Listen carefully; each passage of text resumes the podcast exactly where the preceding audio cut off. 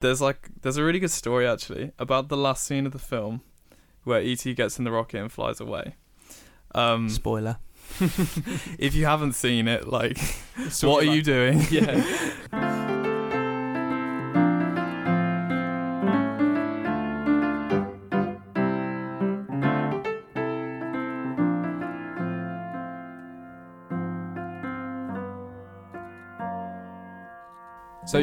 you're studying at Leeds with me and Charlie, I am indeed. and I wanted to speak with you a bit more about the course because obviously I've spoken to people like Bruce and Ben Frampton who have been on our the podcast and spoken about the course and the modules that they do and what they, they, they enjoy. So I guess firstly, why are you here? why Why are not we in a here? rude way, but why are you studying at Leeds and um, what what how, what made you get into to music as well? I started playing piano when I was about seven. My mum, my mum's a pianist, so she got me lessons, and so I was like, okay, I'll give it a go. And then shortly after, I started playing French horn. Pretty random. Why why is that? Uh, well, there was this amazing brass teacher in my primary school, and he came in and did like, I think he did like an assembly where they like showed all the instruments and stuff. But I didn't really know what I was getting into because no one really knows what French horn is. Let's be honest. Yeah. So yeah, so I was like, oh, I want to do that, and then yeah, so I picked that up. So I've been playing since I was seven, so about thirteen years now. So that was kind of like how I got into music, just through playing and like just through like school orchestras and stuff. Yeah. So But how do well, so when you've got because again Charlie's similar with this because he plays multiple instruments. I've always just played the piano, although I dabbled in the got to grade five recorder actually. oh, nice. Um, but how how with the introduction of the French horn, how do you kind of balance your instruments, and do you think you're more proficient in one than the other? I th- I'd say horn is like my first instrument, so that's the one that I've had like the most consistent lessons and stuff and played the most with. But I do really enjoy playing the piano as well. But that's kind of been more of a side thing, like more of a hobby. So I took it less seriously. So I've had kind of like lessons on and off for a while. But yeah, I'm trying to get back into it now. Okay. But it's usually I'll go into a practice room, practice my horn, and then be like, you know, what, I'll just have a little tinkle on the piano. so I do that for a bit as well. But Yeah. yeah, And it's piano is such a useful instrument to know for any Yeah, musician, is. isn't it? yeah. Yeah. You've been playing instruments, and what what did that lead to in terms of studying at school or A levels? Did you were you very music focused then as well? Yeah, so I took music GCSE and A level, but um, I still didn't really know what I wanted to do. I was really interested in film directing and stuff, so I took drama GCSE as well, but it was a terrible GCSE. it was like twenty percent acting, eighty percent writing, something stupid like that, and I kind of put me off. But when I took music A level, well, I took what did I take? Music, biology, maths, and physics. I dropped physics after a year because I decided I wanted to do music. But originally I was interested in biology, but I would have still kept music on on the side. But in like year 13 that I was like, okay, I want to do music. So it's quite late. I've always been good at it at school and I always really enjoyed it, so I think it was a good decision. And then, so you come in to study uh, music at, at the university. Obviously, I, I always say that our course, our first year, was very affected by COVID, so it's hard to comment on that. But what's your experience been so far, and how have you found the, the, the modules? If you want to pick on any that are particular interest of you, to you. Well, I think I'm really enjoying it. Obviously, last year is a bit of a blur. It's kind of, I don't know, it seems like it didn't really happen. So, um, but this year, well, I took the Duke Ellington module last year, and I thought that was interesting. It was a bit, it was a bit dull, but I am interested in jazz and stuff too. But I think the main one I really enjoy at the moment is the film music production one, which I only just managed to get on because there was one space left. but I'm really glad I did. But I do performance as well, and I enjoy doing that because free horn lessons. So mm. yeah, and yeah, but it's mainly the film music one that I'm really into. Before, just quickly before we jump onto that film music, with regards to Duke, what was it very focused on the history of jazz, or what what kind of things were you learning there? Well, it was mainly about Duke Ellington and how he like how he progressed in his like output. So originally he was more of like a dancehall kind of um well he's a stride pianist, but he was mainly like producing dance music, but it was later on um, into the 50s, where jazz composers started making bigger works, like suites, which were more designed for the concert hall rather than the dance hall. And there was a big, it was really interesting. There was a big question of whether jazz was suited to a dance hall. And there's a whole racial issue as well, because, yeah, jazz was seen as kind of lower in quality to classical art music. Mm. So there was a whole question of whether jazz was dance music or serious music and whether it would be valid Yeah. in a concert hall. So I thought that was That sounds really good. that was really interesting. because we were learning something similar in in uh, long sixties, weren't we? About um, about jazz and about what it kind of its affiliation with uh, the Black Power movement and the fact that it was very what's the word? It was very hard to listen to. I found some of the examples that were played, and it was almost considered by like the general consensus at the time that it wasn't particularly tonal, melodic, or particularly popular at that time. But obviously, it was an important with the kind of with the culture. It was important, and it's come to a very very good place now, particularly recently, isn't it? I think racism is a is a massive thing. Like we've learnt in music, it seems to always come up in in every module. Long sixties obviously a good example, but just generally, that there's so much stuff about race and gender and all these more kind of social and cultural topics, and, and they always crop up, and it's interesting to see about it because it doesn't. Although it's obviously still a problem, it doesn't affect us anywhere near as much as it did. And like people think, oh, it's really bad now. You look back, it was horrendous back in the Mm. day, and it's and it's and it's really sad.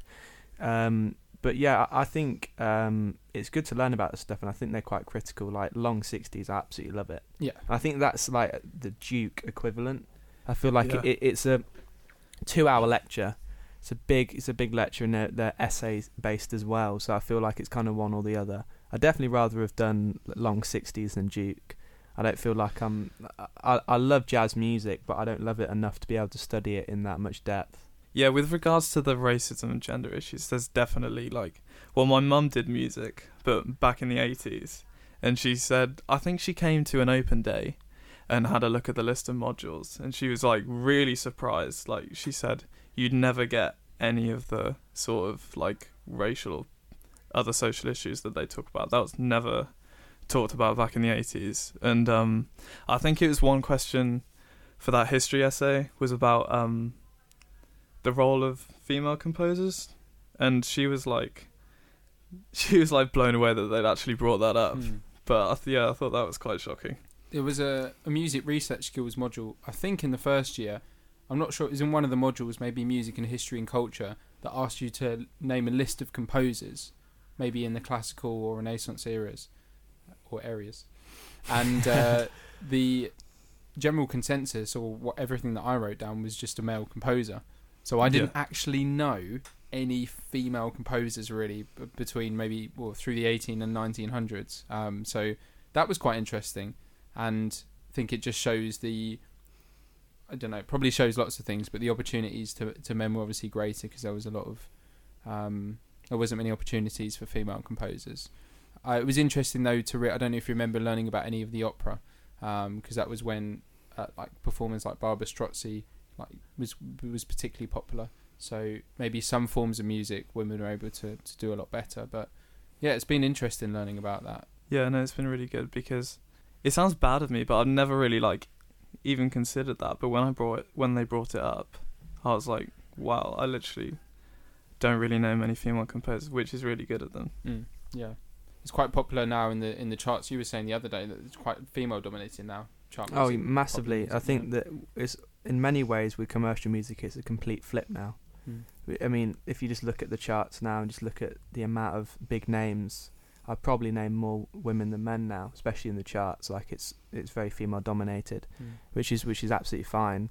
Um, but yeah, I mean, you just have to look. It's not even that long ago. Just look 50 years ago, which is not a long time ago, and just look at the how far we've come. And it's by no means perfect now, but it, it made me it gave me a bit of perspective actually, to, just to think. There's a lot of complaining nowadays about so many things, and we complain about a lot, and then just like Stan or someone talking to us about, you think it's bad now, like it was Mm. horrendous back in the day, and you look at it and you go, wow, Yeah. like learning about people have to jump through hoops and lie about their ethnicity or whatever. I was I was doing a Led Zeppelin lit review and one of the things I brought up was actually the fact that Led Zeppelin um, didn't show their faces on the first album because they were signed to a label that was a black artist label, and they were actually scared that by being white, their album wouldn't be bought because it was um, in the genre of blues. It was massively black orientated, so they'd think, "Oh God, I wouldn't actually be able to um, release this because it wouldn't get bought because I'm white."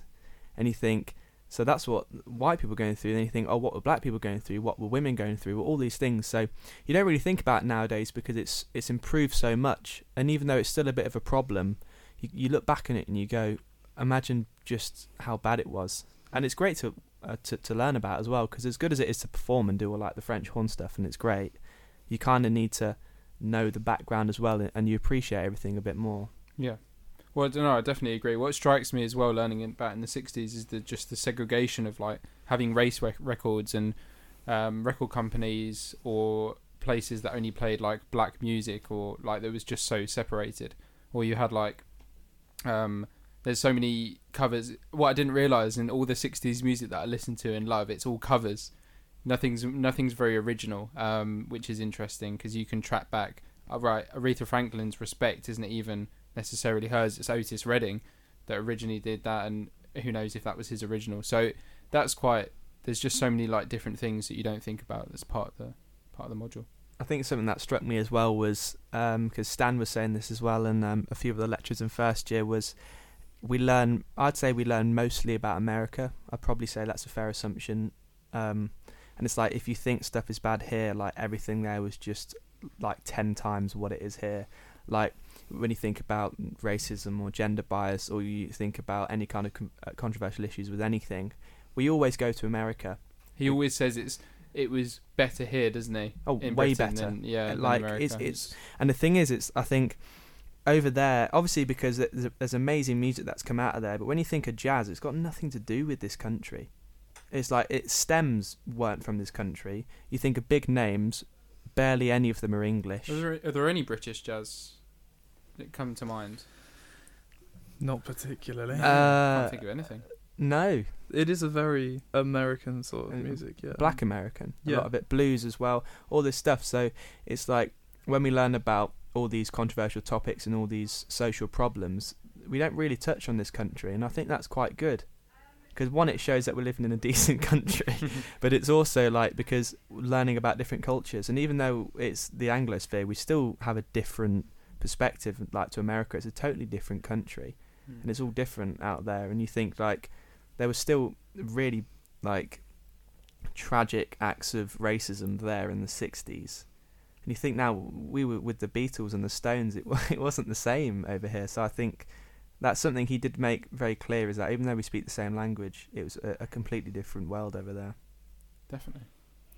So moving on to the film music module, I think it's been probably one of my favourites, and there are many reasons for that. But I love the idea that twice now our lecturer has managed to get two people in that are extremely were proficient and successful in their in their particular industry. Uh, one Toby Hewlin and the other Ilan Eshkeri, who composed music for films like Stardust, Johnny English, and Shaun the Sheep, which was fantastic to watch in our lecture. But that's one of the main reasons I just think to be able to I rewatched the hour with Elan and to be able to listen to that back and hear some of the things that you had to say it was fascinating. Why are you particularly interested in the in the module? Oh well, I think I just love film music. Like, I think it's something really important. Just if you think of all these like classic films from, well, whenever, um, I think the music is like a big part of it. So if you think of Star Wars, just the music itself is just absolutely insane. I think I can't think of Star Wars without thinking of the music. Hmm. So I think that's why I think film music's really important. And I was just like, I just I want to do something to do with film music at university or in my life. I'd really like to go into it. I think that's re- that's why. Because you, you you said you expressed interest in filmmaking or like film directing as well. Is that the p- potential career path? I don't really know. When I say I was into like directing, it was like me making like home videos when I was little and stuff. So it's kind of just like a little dream of mine. But I think because I'm a musician, but I'm still interested in film, it only makes sense to look at the film music side of things. Yeah, and I think yeah. I'll, I'll interject there slightly with the thing of being a fi- film composer was that that's what I wanted to do, and then when you look at the module and you realise what you have to do, it's it's very scary. And I think the thing is is that actually recently I can't I think it was um, the score to Dune. I think it was Vanity Fair. Did you see that thing with Zimmer when it was a Vanity Fair thing and he talks about how he made Dune? I haven't. It's really good. It's like it's only like a twelve minute video, so it only scratches the surface. But I was just looking at him and thinking, I would never be able to do that. And it's not, and, and he he would he would smack me if he heard me say that and say, "You can do anything."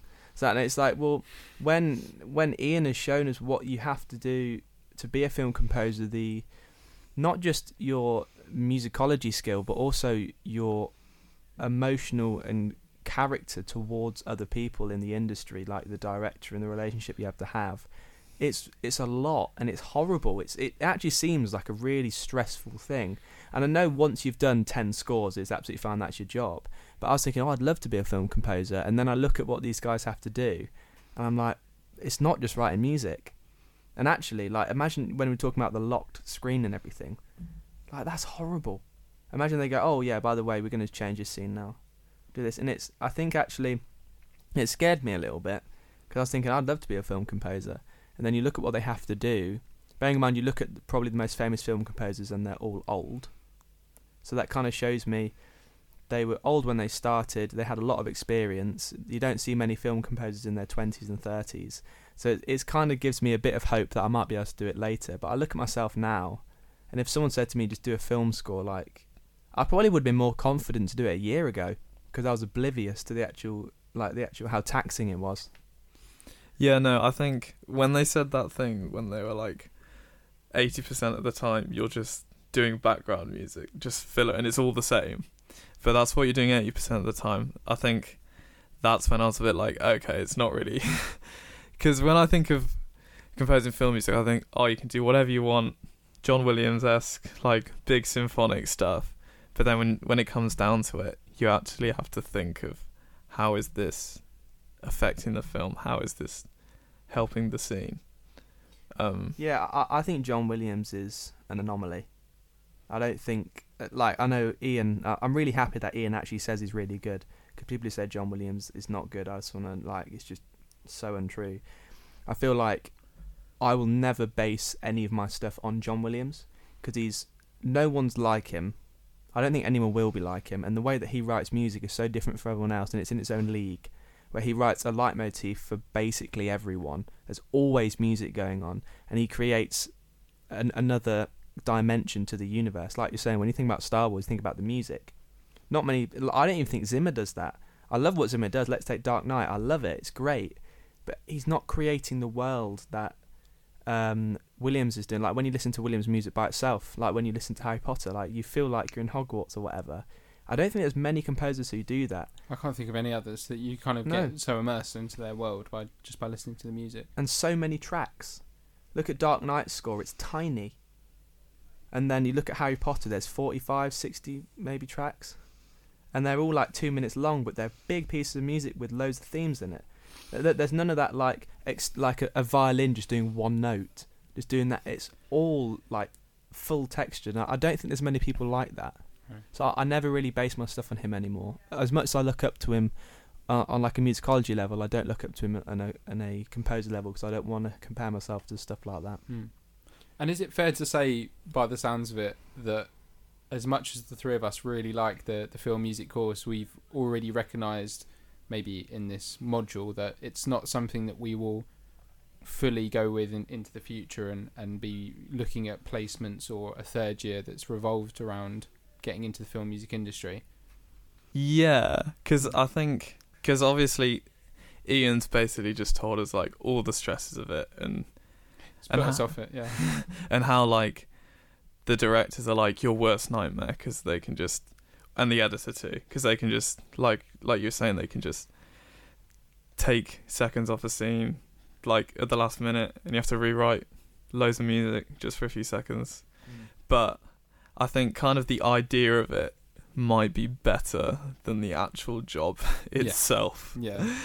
because it just seems like like this amazing thing like you're composing all this amazing music for these like massive blockbuster films but like the stress and the amount of time and effort that goes into it and what sort of soundscape you want to create what style you want to create how it's going to be orchestrated and yeah just Mm. everything I see it as a distant thing. Like I said about age, you don't see lots of film composers who are around our age or older, slightly older. I think maybe I'll I'll do it when I'm older, a lot older, because I feel like I need experience. I mean, you look at John Williams; he was like 40 when he did Jaws or something.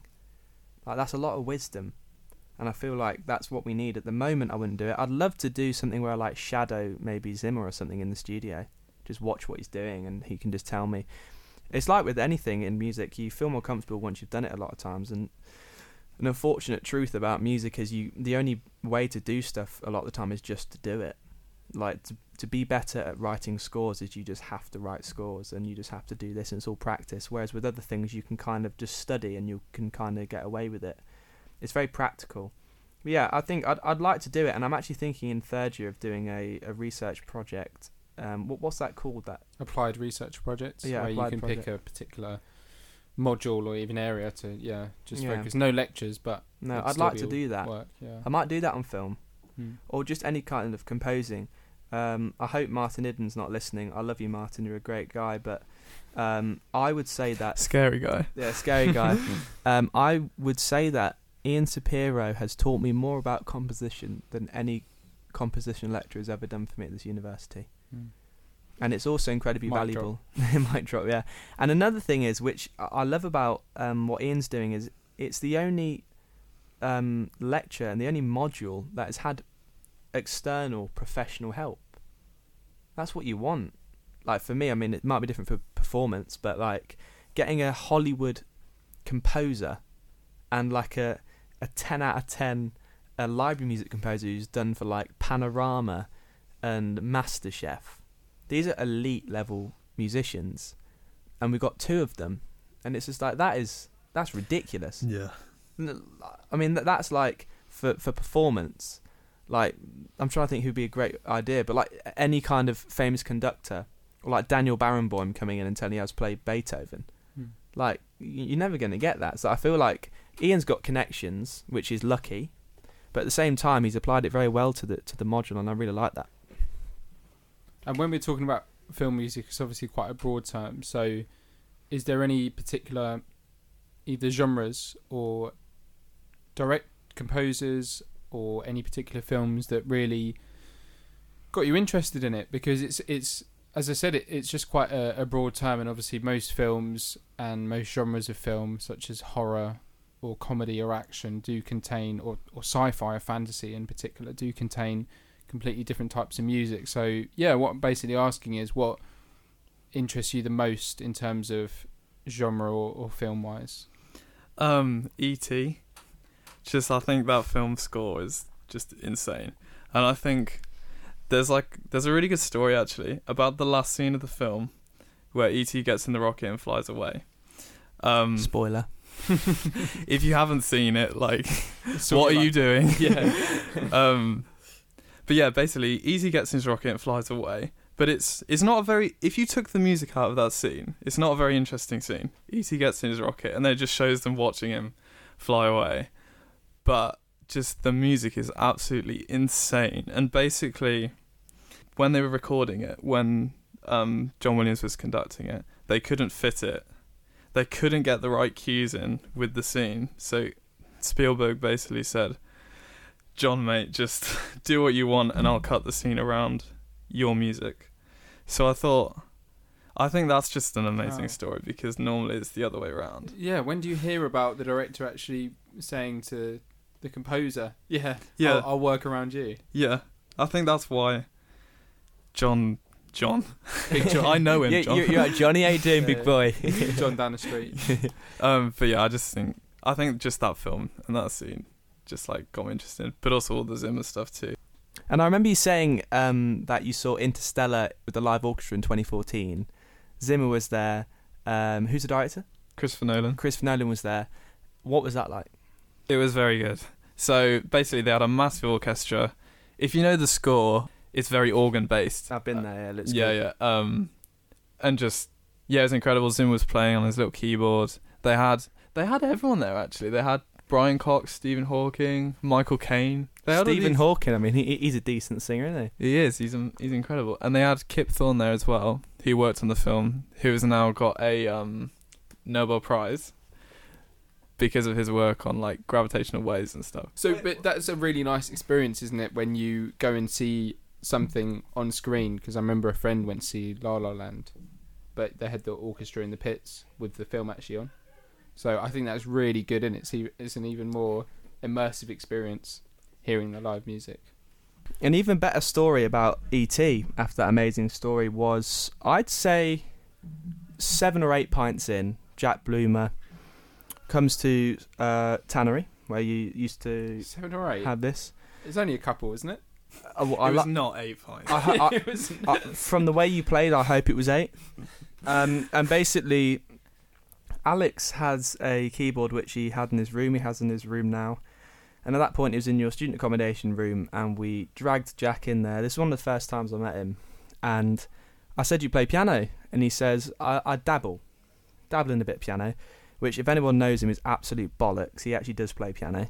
and um, I said, "Well, what do you want to play?" And he said, "I've been learning this thing, which is from the credit scene, end credit scene of ET.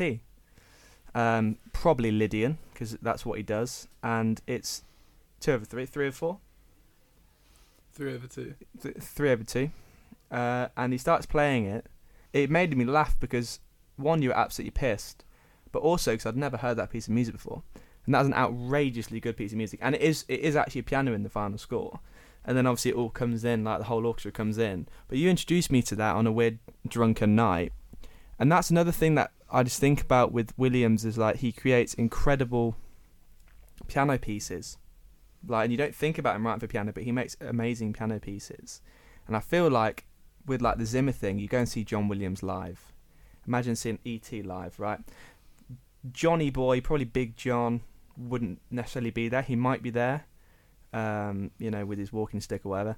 He'd be there, but even just the end credit scene, just that that music is just outrageously good, and just be watching it, and I feel like when you're talking about E.T., I mean that's a great film and everything, but that's just another example of John Williams being just so good. Like the cre- the end credits is just great. Yeah, I think just the end credits music is some of the best music in the film. I And think it's some of the best for music he's ever done. Yeah, and it's, in the credits. really good. is where would the film be without the music in this instance? It'd still be quite a big film, I imagine. Yeah, considering it's Spielberg, I think it'd still be a big film. But Well, they're a frequent collaboration, aren't they? yeah, They they- they've done so much. Did they do for- Jurassic Park? Yeah. yeah, Because that has a similar theme in um, do do do do do. Mm. That's you almost can't imagine any other music, and it, and, Mm. and the music just reminds you of dinosaurs when you hear it. Mm. So that's a kind of phen- phenomenal mix that yeah. pretty much any consumer of, of film knows about that. Mm. and the same with Jaws, just two notes. yeah, yeah, and everyone associates that with sharks now. yeah, like- It's crazy. If you just hear that, you think of sharks. yeah. I think it's the same. Well, to a lesser extent, but Close Encounters, the Great film. um when they communicate with the aliens, Mm. he turns that into an entire theme throughout the film. because that's played on. I think actually in the film, I think it is actually played on a synthesizer. Like you see someone playing it, Yeah, and I've forgotten. Is it da da da da da? yeah, and then Yeah. the aliens play it back. Yeah, and They're then like, there's, "Bah, bah, bah." It's like this Yeah. fucking like tube. No, it's not even a tuba. It's been lower than that. I don't know what it is. It's like really low frequencies, and then there's loads of polyphony going on, and there's all that kind of stuff. That's fantastic. There's little hints of that, and you hear it in other films. Other films have used yours. I was watching Airplane last night, and they used yours. Um, yeah, oh, it's absolutely brilliant. Absolutely brilliant stuff. So we've spoken about John Williams quite a lot, which is fair enough because he's probably the biggest figure in, in film music. Yeah. I wanted to uh, cover a bit more of a technical aspect as well because the average person, including me before this, uh, before learning a bit on this module, doesn't really understand the, the process. And I'm not suggesting that we are completely there yet, but I kind of wanted to have a quick chat about because we've got a, a film project coming up where we have a five to six minute Pixar short animation that we have to compose a score for. So in my head, I'm thinking that you basically watch the video multiple times to really get an understanding of the narrative and story. Because in a particular lecture that we had, they they had a few. I remember James Cameron actually said that music is the heart and soul of the film, and it carries the emotional narrative, so that you need to understand the story before you start composing for it, and that's kind of going to be the way I approach it, and and and then I can ultimately write a theme from there and put, add music and maybe existing music from then. Um, how how are you guys going to concentrate based on what you've learned? How are you going to approach this video? Um, just so the just so the a listener can can have a bit of an understanding about this this task. Obviously, I'm going to watch the video a lot, and um, Ian gave us like a very confusing order. He brings it up a lot with loads of arrows going everywhere. Mm. I'm kind of just going to ignore that for a bit, but I think I'm basically just going to go through it, um, sort out timings of different cues and stuff, so uh, spotting it, and then um, think about. I need to think about the entire genre, but also like how it changes throughout. The short film I'm looking at, The Maker. If anyone's seen it, it's quite well, a, I think all three of us are doing that one. yeah, yeah. There's this bit where, spoiler, uh, the maker person disappears in like a puff of like fairy dust and stuff. Magic dust. Yeah, and I think I've mainly been thinking about that. Like, what am I going to do to like get that effect? Am I going to do a big thing, or am I just going to have no no sound? And also, we were talking about earlier that he plays a violin at one scene in the film. When there is that guy with the violin, you have to think: Do I orchestrate his movements, or do I just play over it? I think I'm just going to play over it. I don't think I'm going to do. You're not even going to acknowledge maybe that there's. I'll put a very subtle hint. Maybe I'll add a violin in textually. I'm not Mhm. gonna Mickey Mouse what he's doing. I think that's too difficult. Also, it can come across as being comedic too easily, and I don't. I don't have the capacity at the moment to write for comedy. Well, Rowan Atkinson said that it's the worst thing to do is to write for comedy Is to orchestrate orchestrate. yeah. because it just takes away from because Rowan Atkinson in Johnny English he's he's being serious he Mm. he's funny but he's he doesn't mean to be funny so Yeah. if you added music Oh, it'd yeah. always be take the mick out of him so it it wouldn't work. undermines uh, undermines it all. Yeah, um, but yeah, the, the Maker's an interesting one. I I chose it because it was the one that was the weirdest, and I think you've got the most scope to do stuff. I know roughly what I'm going to do for it. I have five minutes of music for it, but it's about locking it in and making it sound good. Um, I'm going for a lot of diminished stuff. So mine's very very ambiguous harmony. It's not really major or minor. It's Mhm. it's it's quite modal. It's got a lot of kind of quartal stuff, but it's a lot of diminished chords in there because that's quite a it's well, it's quite a stereotypical thing to do for like an ominous vibe. Um, but yeah, deciding whether it's a happy story or a sad story because you don't actually know. It's like when Ian did that thing with Reservoir Dogs. Mm. It like it went from being a sinister film about gangsters to like a Hangover Part Four. Mm. Like it's it's like I don't know. It, it- it's kind of you can change it massively, and I actually think there'll be people who completely do it wrong. And you think, how can you do it wrong? I think they will.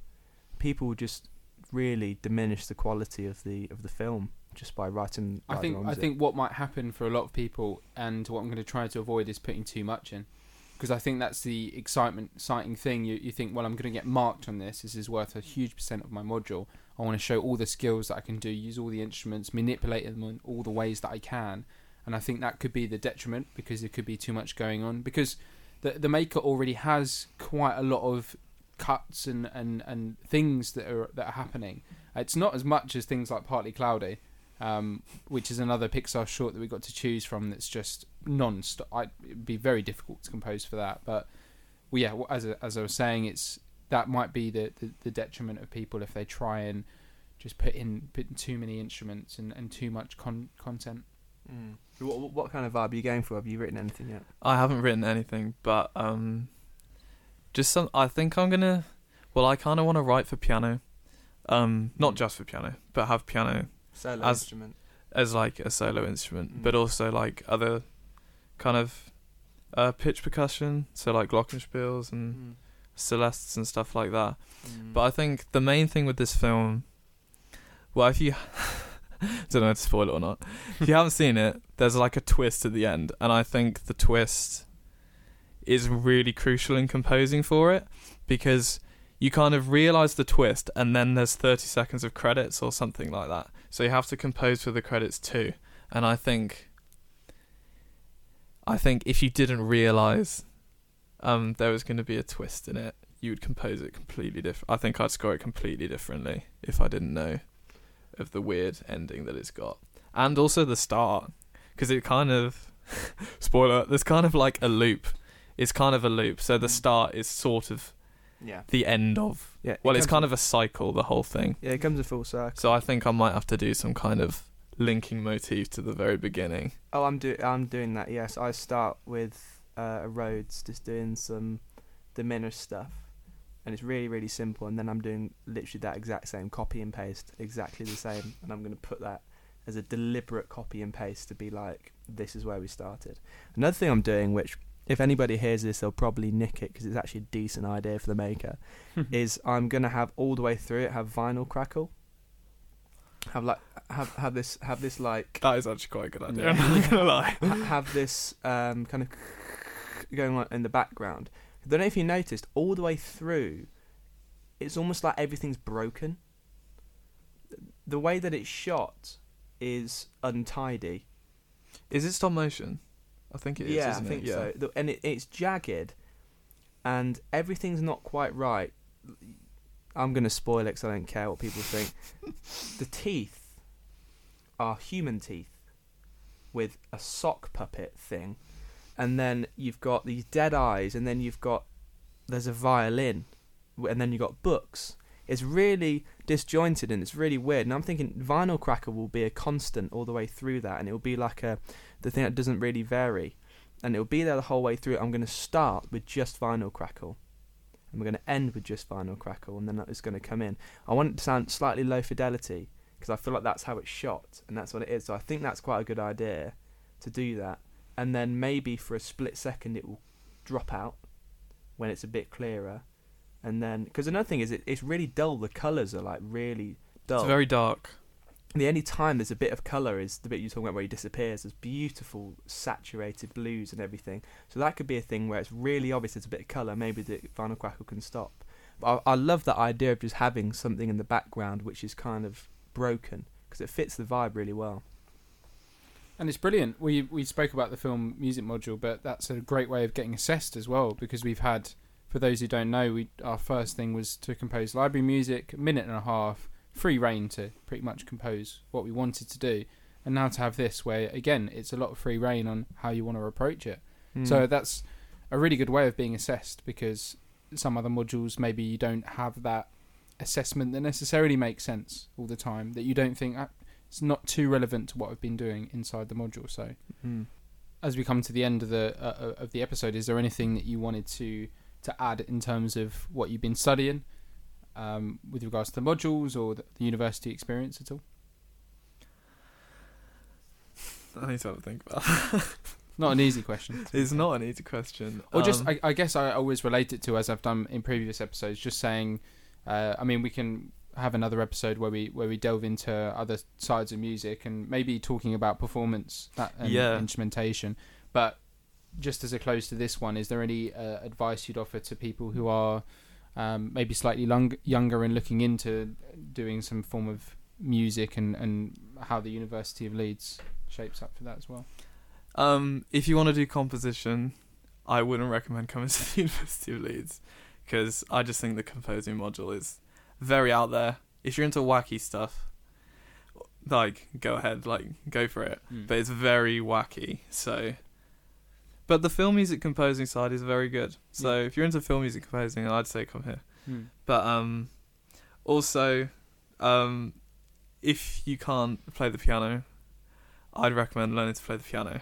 Um, I just think it's so helpful with like chords and just learning harmony and stuff. I think it's just, yeah, That's very useful because, funny enough, I haven't heard anyone say that yet.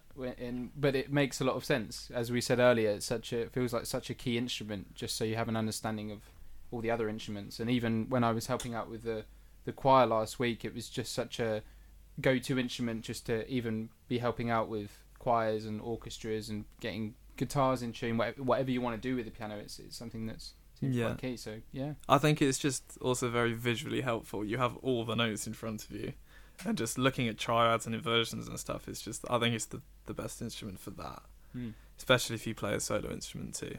definitely. I'd probably go slightly further and say that I would definitely recommend that you read music, especially if you're doing the BA or BMUS. What BMUS obviously you won't be able to get on it if you can't read music. I mean that's pretty impossible. But like doing the BA, I feel like as much as people don't want to hear it, you you need to be able to read music. A great example is in first year, it's mandatory to do the theory module, understanding music, Bach chorale, um, doing things with cantus firmus, doing um, canonic things.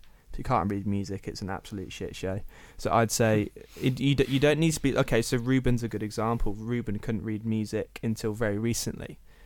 Oh, I didn't know that. Yeah, he couldn't read music until very recently, and he's obviously good at it now. Um, but he said he really, really, really would have struggled like if he couldn't read music like well. And he's obviously can read it. It's not amazing at reading music by any means, but he he's done enough for it to happen now, and it's great. But You just need to have the basic understanding for that. hundred percent. And obviously, if you're doing other stuff like if you're just doing the MME or if you're just doing psychology, like it's not as crucial. But reading music, even in, in film score, it, if you're using Sibelius and you can't read music, or you're supposed to be analysing a score in composition, or just anything like that, it's really useful to be able to read music. And I feel like if you can't just get a basic understanding of it, um, or just maybe just prepare to struggle a little bit in first year with a few of the things. But playing piano comes with that. Playing piano is you can read music. I think it's a lot of people don't want to hear it, but I think that's kind of the truth about reading music. It is it's very very crucial at doing music at uni. Thank you uh, very much for your debut. Thank you for having me. Hope to have you again very soon. Yeah, that would be good. Lovely. Thanks again, Charlie. Fuck off.